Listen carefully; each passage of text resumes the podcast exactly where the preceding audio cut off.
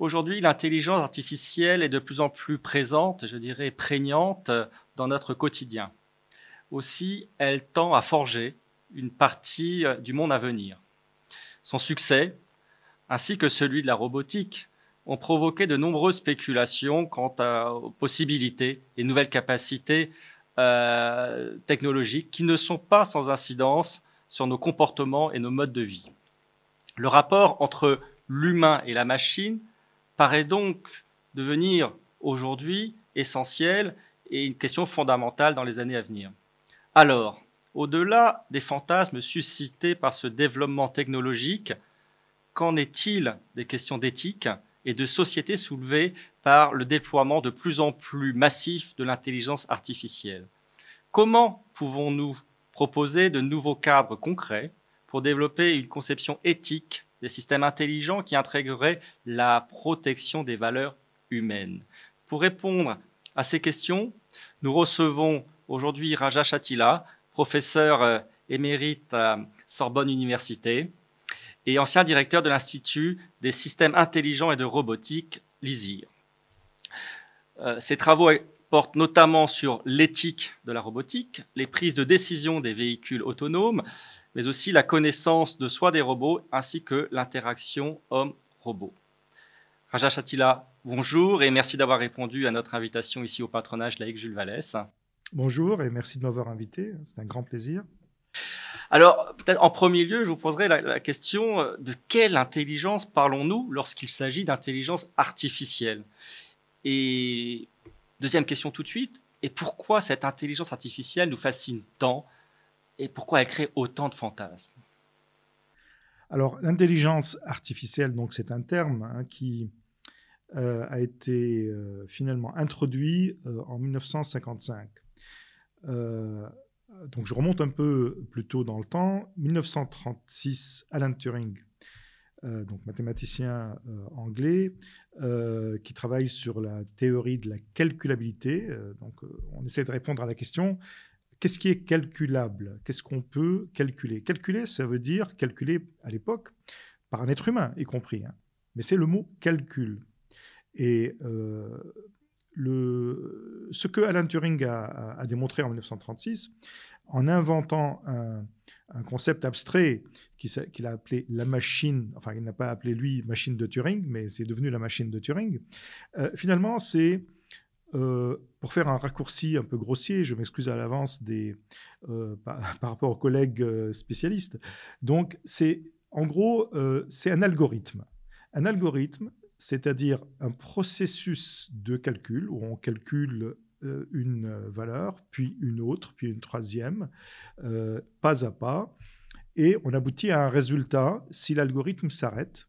Et si l'algorithme ne s'arrête pas, eh bien, on peut continuer éternellement. Donc, ce que Alan Turing a montré avec euh, le concept de la machine à Turing, qui est un concept mathématique, hein, c'est que finalement, ce qui est calculable, c'est ce qui est euh, traduisible en termes d'un algorithme, c'est-à-dire une séquence de calculs qui s'arrête. L'exemple le plus simple qu'on peut donner de ce, concept, c'est la recette de cuisine. Euh, une recette de cuisine, vous avez d'abord les ingrédients. Les ingrédients, c'est les entrées, c'est les, données sur lesquelles l'algorithme recette va travailler. Et ensuite, vous avez pas à pas un certain nombre d'éléments à faire, de choses à faire, vous pouvez même faire des choses en parallèle. Hein. Par exemple, vous pouvez faire cuire quelque chose tout en euh, laissant quelque chose reposer, quelque chose d'autre reposer. Euh, voilà. Et euh, au bout d'un certain nombre de pas finis, vous arrivez au résultat de votre recette, qui est le plat, qui est prêt à consommer après, par exemple, l'avoir cuit. Et l'algorithme s'arrêtant, vous pouvez déguster votre plat. Si l'algorithme ne s'arrêtait pas, eh bien, vous allez mourir de faim. Euh, eh bien, euh, la machine de Turing, c'est simplement le concept abstrait qui traduit euh, cette notion d'algorithme pour être mise en œuvre sur soit par un être humain, comme je viens de décrire, la cuisine, ou le calcul, la démonstration d'un théorème. et il y a un certain nombre de théorèmes, enfin théorèmes qui ne sont pas encore quelques des des conjectures qu'on ne sait pas démontrer encore parce qu'on n'a pas trouvé l'algorithme qui est adéquat. et donc, une fois qu'on a eu ce concept de calculabilité et de calcul et, de la machine de Turing, on a pu réaliser des machines physiques réelles, pas juste le modèle abstrait, qui, qui mettent ça en œuvre. Et ça, ça s'appelle un ordinateur. Donc tous les ordinateurs aujourd'hui sont basés sur le concept abstrait de machine de Turing et tous les ordinateurs ne font que du calcul au sens que je viens d'exprimer.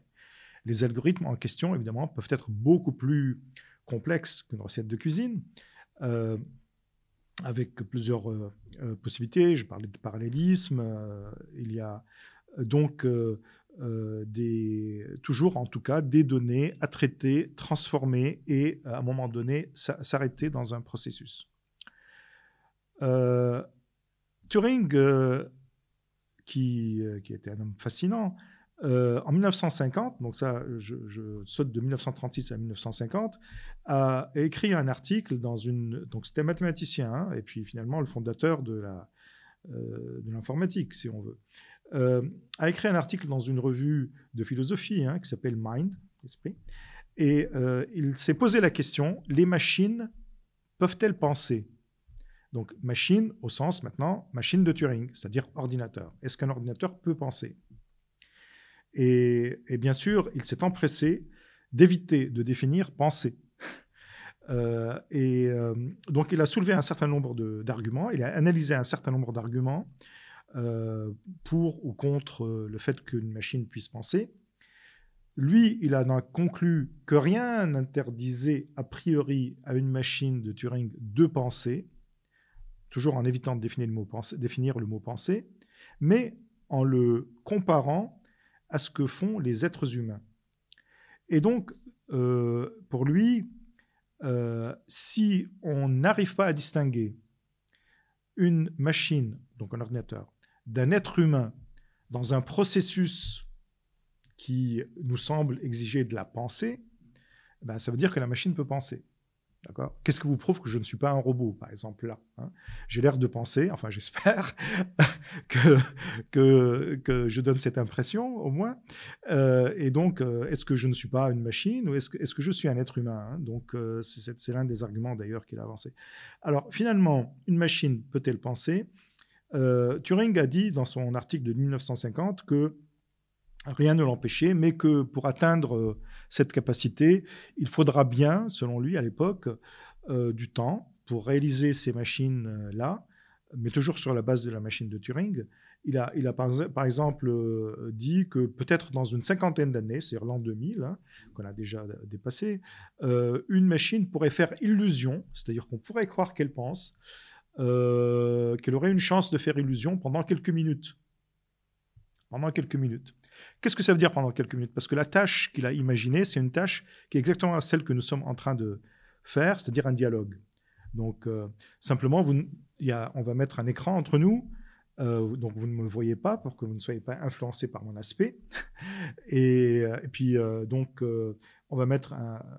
Je suppose que je suis une machine. Hein. on va mettre un être humain à côté de moi. Vous allez poser des questions à l'un ou l'autre des deux entités qui sont là. Et il faut distinguer qui est qui. Si vous n'arrivez pas à distinguer qui est qui, c'est que bah, l'illusion est parfaite. Et lui, il disait, bon, l'illusion sera possible pendant quelques minutes, mais après, on découvrira qui est qui euh, au bout d'un certain temps, après, après un dialogue, hein, donc poser des questions, etc. Mais il a même imaginé que la machine pouvait mentir, se faire passer pour l'autre, euh, faire des erreurs exprès pour qu'on ne croit pas que c'est une machine. Enfin, voilà, tout est possible. Euh, voilà. Bon, donc Aujourd'hui, on n'en est pas là, c'est-à-dire qu'aucun ordinateur, aucun programme informatique n'a réussi le test de Turing. Alors vous allez me dire, parce que étant donné que j'ai déjà eu ce genre de conversation avec beaucoup de gens, je peux prévoir ce que vous allez me dire. Je vais revenir sur cette observation que je viens de faire, parce que c'est exactement comme ça que fonctionnent les machines, et en particulier celles qui font de l'apprentissage. Vous allez me dire, oui, mais la machine, l'ordinateur a battu l'être humain au jeu d'échecs. En 1997, le champion du monde, donc euh, Kasparov, Kasparov, a été battu par une machine. Elle a battu l'être humain le champion du monde de jeu de Go, alors qu'on pensait que c'était quelque chose qui était très très difficile. Oui, mais en fait, quand on voit cela, ça déconstruit notre conception de l'intelligence humaine. Plutôt que de... Parce que je n'ai pas encore répondu à votre question intelligence euh, humaine. Hein je vais y arriver. Donc, euh, euh, ça, déconstruit un peu notre conception de l'intelligence humaine. et, je, vais m'expliquer. Donc, je reviens maintenant, désolé pour faire ces, ces un peu flashback. Euh, euh, après 1950, il y a eu 1955. Je commençais par ça, où un certain nombre de, scientifiques, en fait essentiellement d'ailleurs à l'époque des mathématiciens, hein, des futurs informaticiens en réalité, euh, qui, se sont ont fait un projet. en fait, ils voulaient être financés. de toute façon, les chercheurs passent leur temps à, faire des projets des propositions pour être financées. Hein. Puis après, s'ils obtiennent le financement, euh, peu, de peu, de l'obtenir, bah, ils peuvent mettre le projet en œuvre. Alors, ils ont fait un, une demande de financement pour pouvoir se réunir pendant deux mois à l'été 1956 aux États-Unis, à Dartmouth College, dans le New Hampshire, pour euh, traiter le problème de l'intelligence artificielle. C'est là que le terme a été proposé. Et euh, ils ont dit que l'objectif euh, de ce séminaire, euh, qui réunirait une dizaine de personnes, était d'explorer comment on pouvait traduire ou comment on pouvait réaliser des machines donc hein, capables de simuler, le terme simuler est, le leur et il est très important, de simuler l'intelligence humaine. Et ils ont énuméré, par exemple, en commençant par l'apprentissage, euh, le, raisonnement, euh, l'abstraction, la création de concepts, l'utilisation du langage, euh, toute, toute capacité qui, chez les êtres humains, sont supposées requérir de l'intelligence. Donc il y a une volonté de, faire un mimétisme en fait entre euh, l'homme et la machine dès le départ. Euh, tout à fait. C'est-à-dire qu'on retrouve le programme de Turing, faire simuler l'être humain, sans, sans, nécessairement suivre les processus exacts, qui, inconnus d'ailleurs, hein, euh, de, la, de la pensée ou de l'intelligence humaine. Mais cette idée que on pourrait sur un ordinateur réaliser les, finalement, ils disent plus précisément que toute fonction, toute capacité qui chez l'être humain est de l'intelligence pourrait être, là je cite, pourrait être décrite d'une manière tellement précise qu'une machine pourrait la réaliser. Alors qu'est-ce que ça veut dire décrite d'une manière tellement précise? Ben, Ça veut dire qu'on peut écrire un algorithme ou des algorithmes parce que c'est ça, c'est ma recette de cuisine de tout à l'heure, hein, euh, qui, euh, qui soit capable de, de la réaliser. Donc l'intelligence artificielle, le terme vient de là. Euh, alors ils ont, ils ont décidé de l'appeler intelligence artificielle, ce n'est pas forcément le meilleur choix à cause finalement rétrospectivement de toutes les ambiguïtés que ça produit. Mais on, va rencontrer souvent ce, problème où les spécialistes euh, utilisent un terme qui est un terme courant, applicable aux êtres humains, évidemment, c'était même euh, d'ailleurs le but, et puis qui prend des dimensions après incontrôlables dans, dans sa compréhension euh, par, par le public et par les autres. Donc voilà, l'origine de l'intelligence artificielle, c'est cela. Et, et, le, aussi bien pour Turing que pour le programme de l'intelligence artificielle, disons, des pères fondateurs, euh, c'est bien la simulation de l'intelligence humaine. Euh, pas par ces mécanismes, parce que dès le départ, on a dit, bon, bah, l'intelligence humaine, c'est basé sur des neurones qui sont dans le cerveau, donc on va euh, utiliser des modèles mathématiques, des modèles formels du, du, neurone naturel pour effectuer cela. Et puis d'autres ont dit, peu importe le neurone, pourvu qu'on ait la fonction.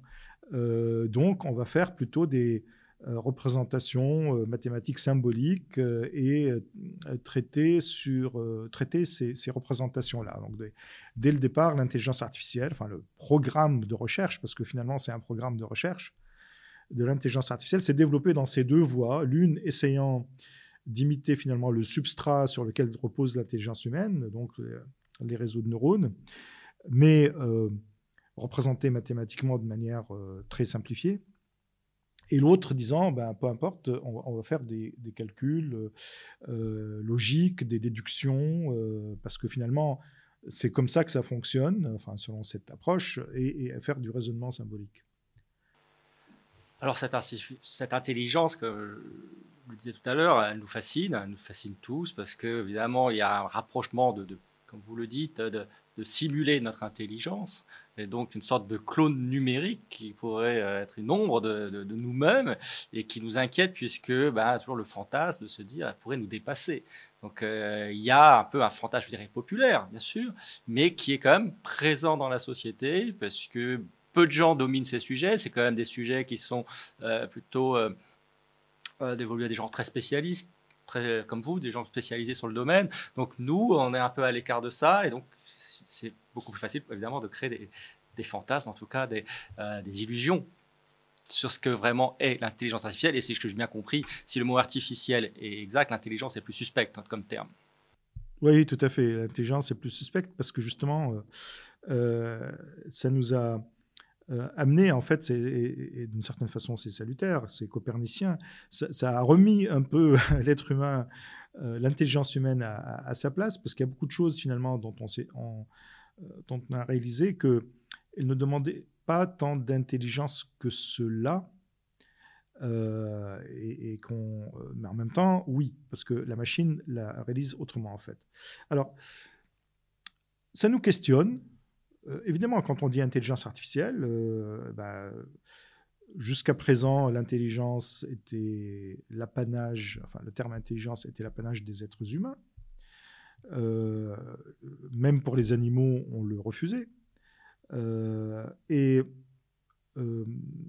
le, le fait de, de, dire maintenant que l'intelligence est partagée, c'est-à-dire qu'il y a une autre entité qui est une machine euh, qui, possède aussi cette capacité, enfin en tout cas dans le langage, eh bien, nous questionne. C'est, donc effectivement, il, y a une sorte de, euh, de ce fait de révolution copernicienne, on n'est plus le centre du monde de l'intelligence.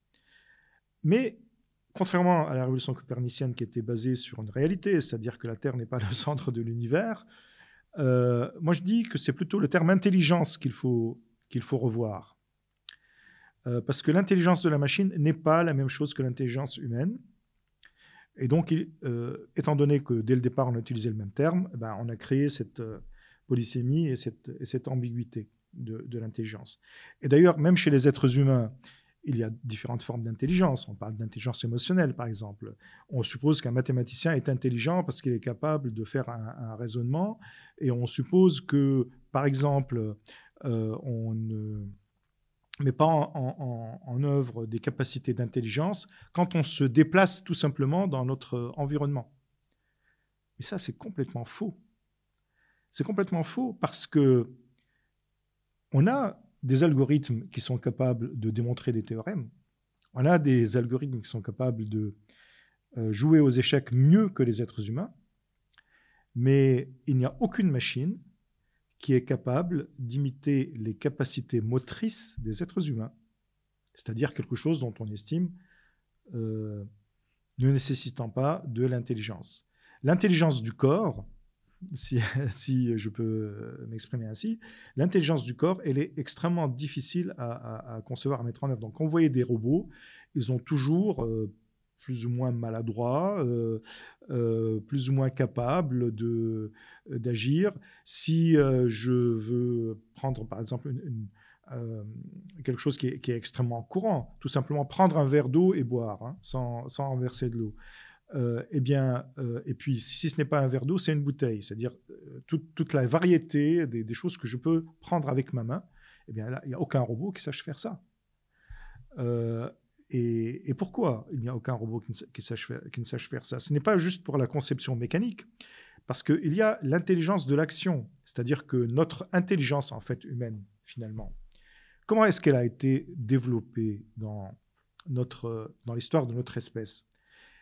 Elle n'a pas été développée euh, dans un cerveau euh, isolé, euh, dans un bocal.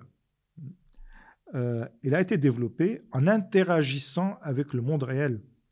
Et le monde réel, il nous met au défi en permanence, parce que euh, il y a beaucoup de choses qui changent sans aucun contrôle de nous.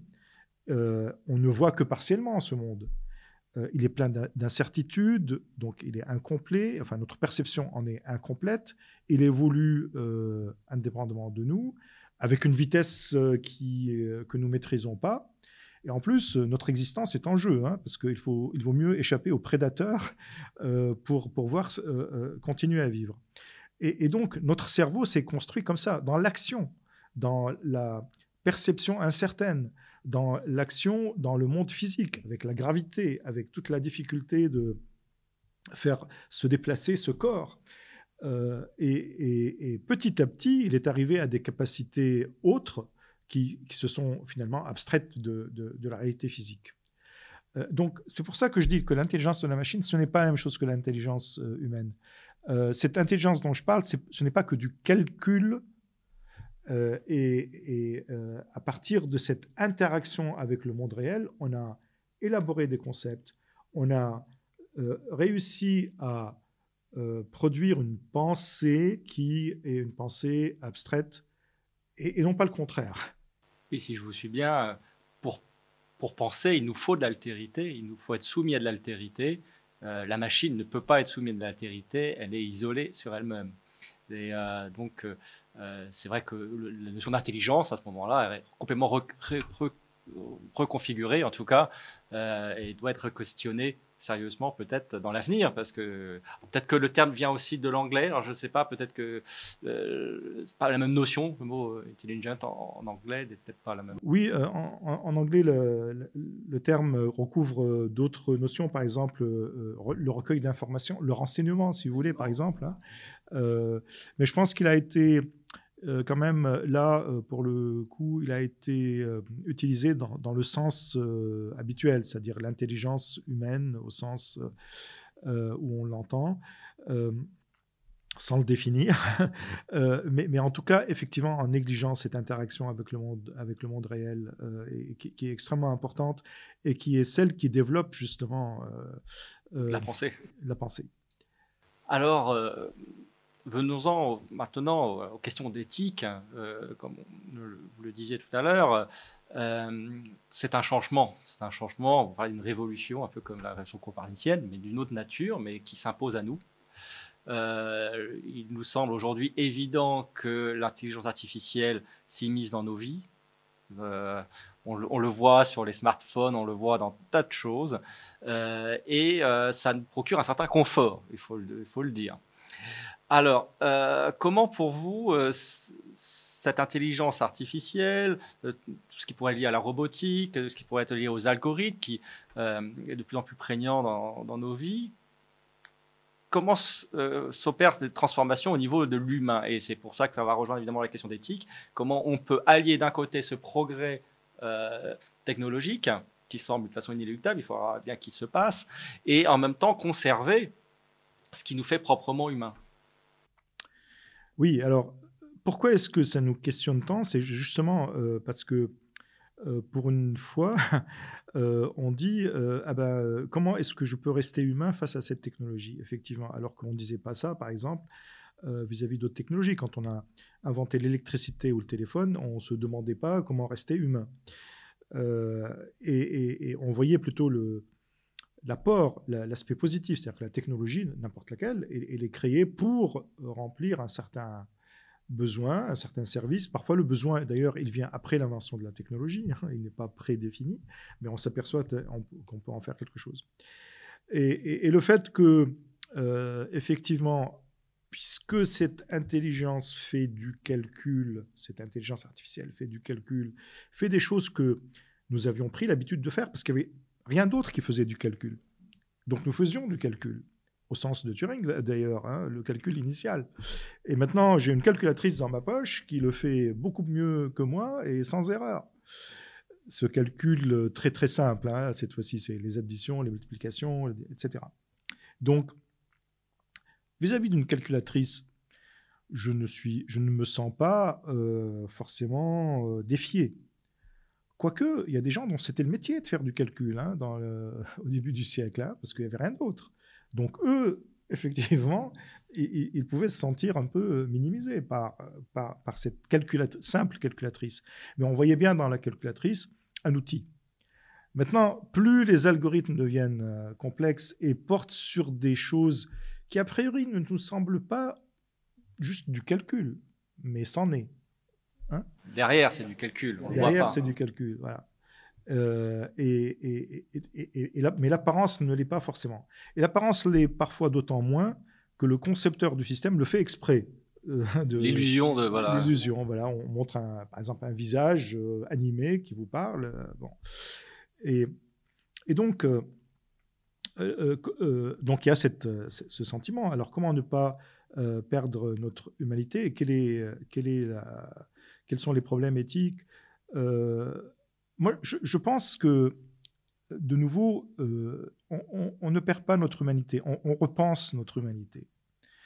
Euh, on repense notre humanité, c'est-à-dire de nouveau, euh, on relativise un peu cette, notion d'intelligence qu'on attachait à, beaucoup de choses. Et, bien sûr, oui, il faut continuer quand même à comprendre quelles en sont les, les racines et, le fonctionnement, parce que une machine et il faut ça euh, bien le souligner, ne fonctionne pas comme les êtres humains. C'est-à-dire que quand une machine démontre un théorème, elle ne démontre pas le théorème de la même manière, avec la même euh, comment dire, démarche intuitive qu'un mathématicien. Souvent, quand une machine démontre un théorème, ce sont des théorèmes où il y a des cas. À énumérer. Certains théorèmes se réduisent à un moment donné à dire euh, qu'est-ce qui se passe dans ce cas, dans ce cas, dans ce cas. D'accord? Et quand cas à énumérer, alors là, c'est l'idéal pour une machine, parce que c'est du calcul. Ça devient, effectivement, j'essaye tout jusqu'à arriver au bout dans ce cas, dans celui-ci, dans celui-là, et puis euh, euh, on arrive au bout. Là aussi, je schématise un peu, mais c'est pour dire que le mécanisme de pensée humaine, et pas seulement le mécanisme interne sous-jacent, mais, même le processus, n'est pas le même. Le jeu de Go, pour revenir au jeu de Go, ou, le jeu d'échecs, n'est pas joué par l'être humain de la même manière qu'il est joué par une machine. Après, on peut avoir le sentiment, la sensation que euh, ah, il y a, y a, une pensée derrière la machine, mais c'est juste la réaction humaine, ça. Hein. c'est la projection, c'est l'anthropomorphisme, qui malheureusement est une chose, enfin malheureusement ou heureusement, une chose très naturelle pour nous, mais on prête ensuite aux machines une volonté ou des sentiments qu'elle ne possède pas. Pas d'émotion, elle ne ressent pas la douleur, tout ça. Aucunement. Aucunement. Pas d'émotion, pas pas de douleur. Mais pourquoi? Parce que tout simplement, c'est du calcul. Euh, nous, nos émotions et nos douleurs viennent de notre existence même. Et le fait que ces émotions et, ces douleurs mettent en question notre existence. La machine, son existence, d'abord, c'est un concept qui est, qui est absent euh, et n'est pas remis en question. Donc, finalement, euh, je pense que du point de vue de, la réflexion éthique, euh, nos valeurs ne sont pas les mêmes que celles des machines. Et le problème qui, va arriver, c'est d'aligner, c'est-à-dire de faire correspondre les euh, paramètres, les valeurs, ben, je vais les appeler quand même, hein, prises en compte dans les calculs, dans les algorithmes des machines, de les aligner, de les rendre conformes avec nos valeurs humaines. Euh, et ça, ce n'est pas forcément facile, parce qu'il faudra les exprimer, ces valeurs. Par exemple, quand on parle de vie privée. Qu'est-ce que c'est que la vie privée? Alors, euh, nous, euh, par exemple, dans notre civilisation, on estime que le respect de la vie privée de l'autre, c'est-à-dire ne pas savoir certaines choses sur l'autre, est une bonne chose. Euh, que, l'autre a le droit à protéger un certain nombre euh, d'informations sur lui-même. Donc euh, la protection de la vie privée, c'est important. Mais est-ce que c'est important dans l'absolu ou est-ce que c'est important seulement dans certains cas? On nous dit que, par exemple, historiquement, dans le petit village, il n'y avait pas de vie privée, tout le monde savait tout sur tout le monde. donc c'est aussi une valeur qui évolue dans le temps, comme beaucoup de valeurs. Et, pourquoi est-ce que nos données, donc nos données personnelles, ne pourraient-elles pas être accessible euh, aux, machines, en, gros à travers un instrument qui s'appelle le téléphone, le smartphone, euh, dans lequel je mets plein de données, euh, qui contient plein d'informations, ou finalement les mettre sur les réseaux sociaux, etc., accessibles à tout le monde, pourquoi pas hein? Qu'est-ce que j'ai à craindre après tout? Mais en fait, cette protection de la vie privée, elle est devenue quelque chose d'important aussi, parce que finalement, elle a aussi une valeur marchande. Elle devient une valeur marchande. Donc on peut l'exploiter pour m'influencer, pour me faire acheter des choses, euh, ou pour me faire changer mon point de vue, ma pensée. Et, c'est en ça que ça prend une importance beaucoup plus grande, euh, cette, notion de vie privée, euh, au-delà de la valeur qu'on avait déjà sur dire bah, bah, chacun a le droit à son intimité. Donc ça vient au-delà, hein. ça, vient maintenant euh, dans la marchandisation euh, de, des individus, enfin de leurs habitudes, de leurs comportements. Et là, vous dites ça influence directement les individus. Et ça influence directement les individus, bien évidemment, parce que la machine, inlassablement, parce qu'elle est infatigable, parce qu'elle a été programmée comme ça, euh, va nous essayer, par exemple, de nous faire vendre certains produits. Euh, ou nous faire vendre au sens figuré certaines idées. Euh, pourquoi? Parce que, par exemple, j'ai fait une recherche sur mon smartphone à un moment donné avec certains mots-clés, et euh, le but du, concepteur du système, ce n'est pas moi en fait. Le but du concepteur du système, c'est de gagner de l'argent à travers les publicités qui me sont présentées quand je suis sur son application. D'accord? Donc, pour lui, son intérêt, c'est de maximiser le temps que je passe sur son application. C'est tout. Je joue à un jeu, euh, le jeu est gratuit, c'est fantastique. c'est la première fois que plein de choses sont devenues gratuites et, pas, pas juste des choses simples. Eh bien, mais pendant que je joue, il y a plein de publicités qui passent. D'accord? Et cette publicité, c'est de l'argent pour celui qui a conçu l'application. Donc lui, il a intérêt à ce que je regarde la publicité le plus longtemps possible parce que c'est comme ça qu'il est payé. Et euh, son intérêt, c'est de me mettre dans un environnement où je reste sur cette publicité, de m'intéresser le plus longtemps possible pour que je reste sur cette publicité. Et donc oui, je deviens finalement euh, c'est une, expression connue. Hein. Quand c'est gratuit, c'est vous la marchandise. donc, je reste le plus longtemps possible pour être abreuvé de publicité. Et puis moi, qu'est-ce que je vais faire? Je ne vais pas me contenter de jouer. Je, vois la publicité. Ah, tiens, euh, c'est quoi ça? Je vais cliquer, je vais aller sur un site marchand ou autre, et je vais acheter éventuellement quelque chose. Donc celui qui a mis la publicité va gagner de l'argent à travers mon action. Donc les données personnelles deviennent euh, marchandables. Voilà. Euh, on l'a vu encore récemment dans l'actualité, même des données qui sont vraiment très intimes sur la santé, euh, qui peuvent être euh, piratées. D'ailleurs, quelle est votre position sur, les cyberattaques et tout ce qu'on peut entendre C'est vrai que c'est aussi lié, puisque ce sont des robots qui peuvent aussi utiliser le système informatique pour le pirater. Donc les, choses qui ont été créées pour de bonnes raisons peuvent aussi se retourner comme des, mauvaises raisons. Ah ben ça, c'est... Oui, oui, tout à fait, vous avez raison. La...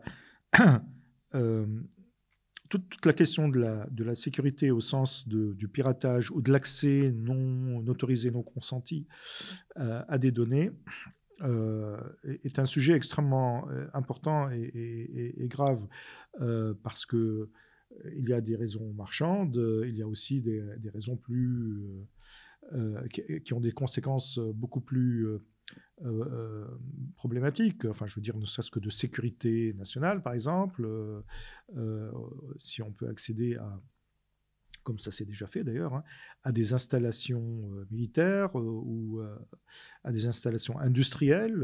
on peut arrêter l'électricité d'une ville en, accédant au, système de contrôle du réseau. Donc c'est vraiment des, des, questions extrêmement graves. Ce n'est pas forcément lié à l'intelligence artificielle en tant que telle. On peut utiliser des systèmes d'intelligence artificielle pour produire ces attaques. Parce que euh, finalement, que vont faire les systèmes d'intelligence artificielle Et en particulier aujourd'hui, euh, les systèmes qui sont basés sur l'apprentissage, euh, ce qu'on appelle l'apprentissage machine, eh bien, ça s'appuie sur des données, beaucoup de données qu'on va collecter.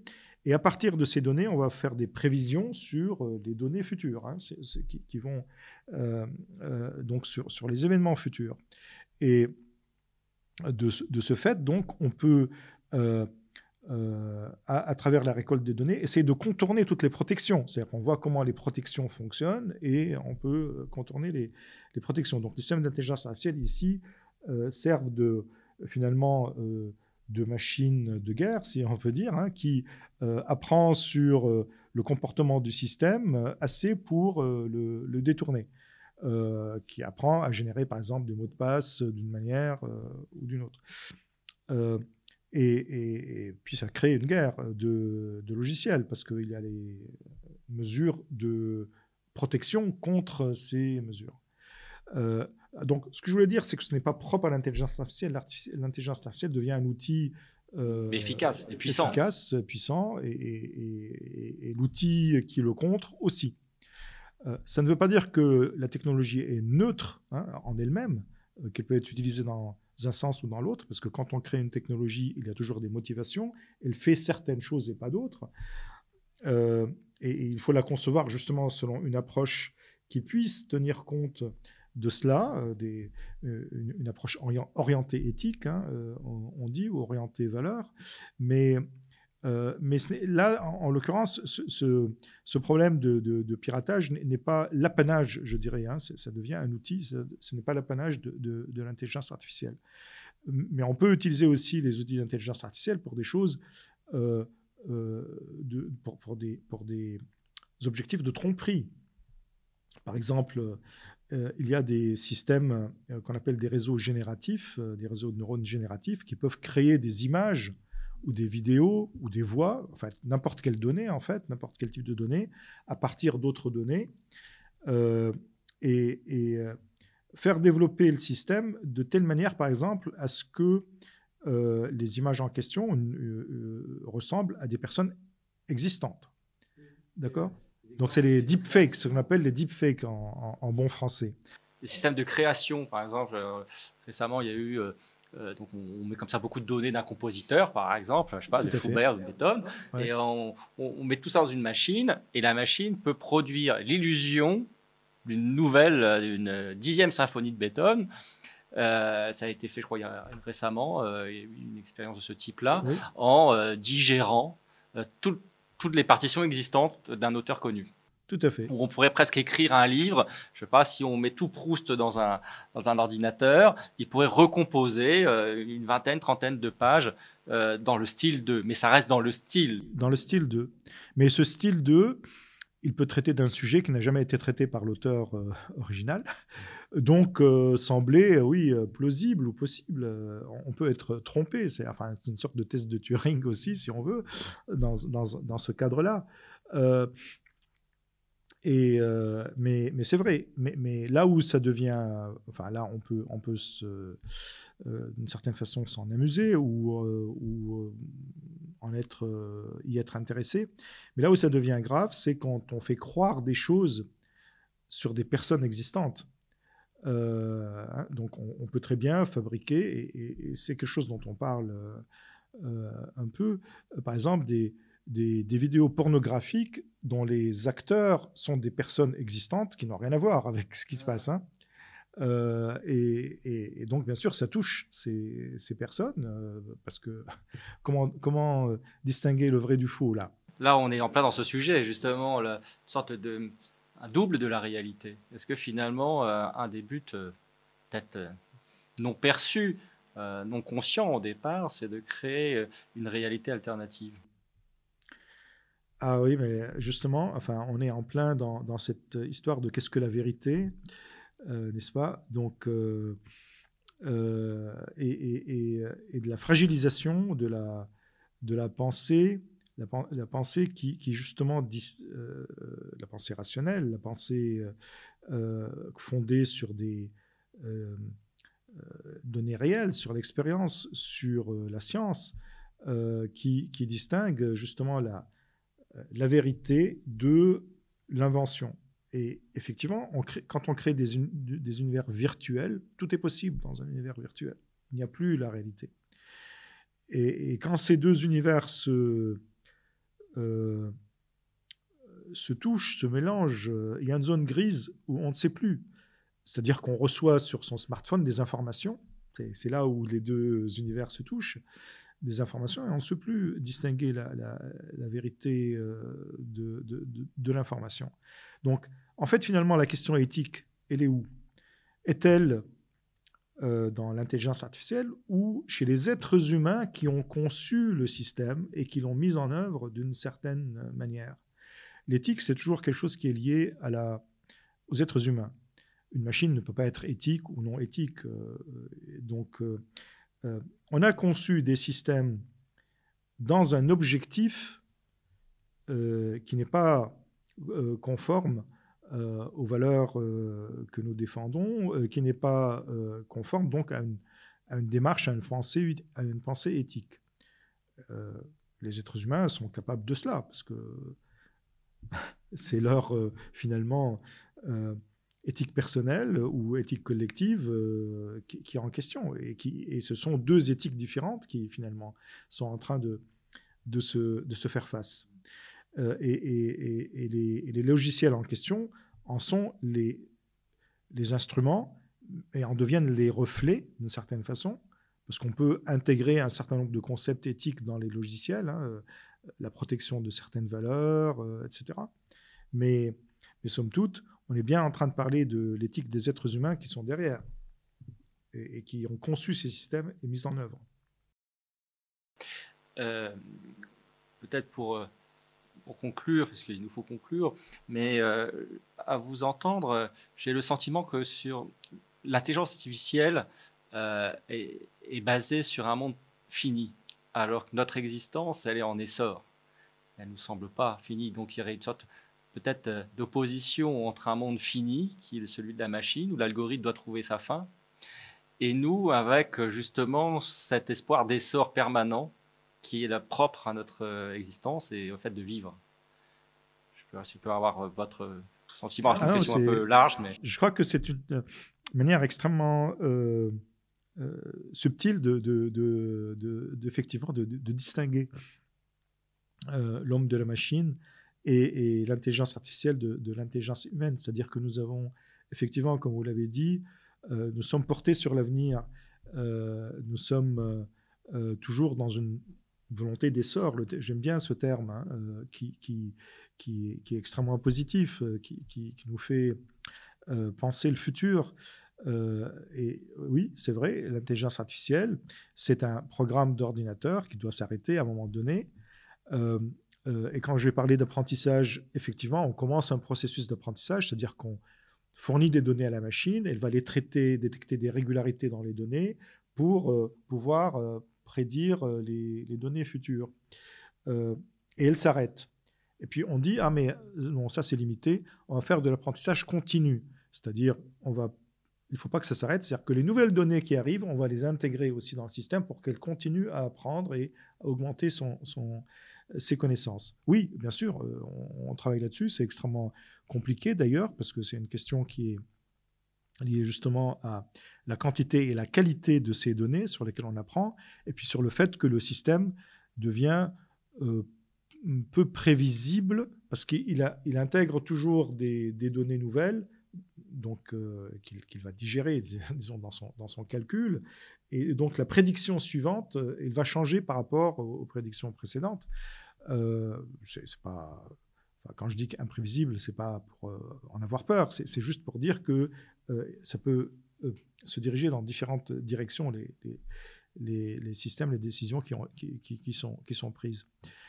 mais ça reste fini, c'est-à-dire ça reste d'une part dans un domaine donné, hein, c'est ce qu'on appelle l'intelligence artificielle faible, c'est-à-dire qui est spécialisée dans un domaine donné, dans un type de d'informations, de, données, de calculs particuliers. De l'intelligence artificielle forte qui n'existe pas, je m'empresse de le souligner, qui serait plus générale, donc plus humaine, hein, parce que nous, on est capable de parler de sujets multiples, on est capable de faire du vélo, de conduire une voiture et de résoudre un problème de maths le cas échéant, alors que l'intelligence artificielle en question, elle fera l'une, l'autre de ces choses, point. Et, donc, il y a toujours cette finitude. Hein. Et, mais au-delà de, la capacité humaine au sens de, l'essor que, que, vous avez mentionné, nous avons l'espoir. Nous avons l'essor, nous avons l'espoir. Nous avons la vision du futur. on, se place dans, dans une, dans une dimension finalement qui devient effectivement infinie. Enfin, je veux dire, une perspective. Il y a... Une perspective. Hein. Et, et, ça, ouais, ça n'existe pas. enfin, c'est tellement éloigné de, du, de ce que peut faire une machine, du concept d'une machine, du, des systèmes d'intelligence artificielle de, de, la machine, que euh, c'est bien une véritable distinction. Et, c'est peut-être un, élément d'ailleurs qu'il faut euh, souligner dans, la, euh, dans, cette notion d'intelligence humaine. Racha Chatila, merci beaucoup pour vos propos très éclairants sur un sujet tellement actuel et tellement passionnant, entre l'intelligence artificielle et l'éthique. Encore merci. Merci à vous. Euh, merci de, cet échange hein, qui, qui était extrêmement riche. Merci.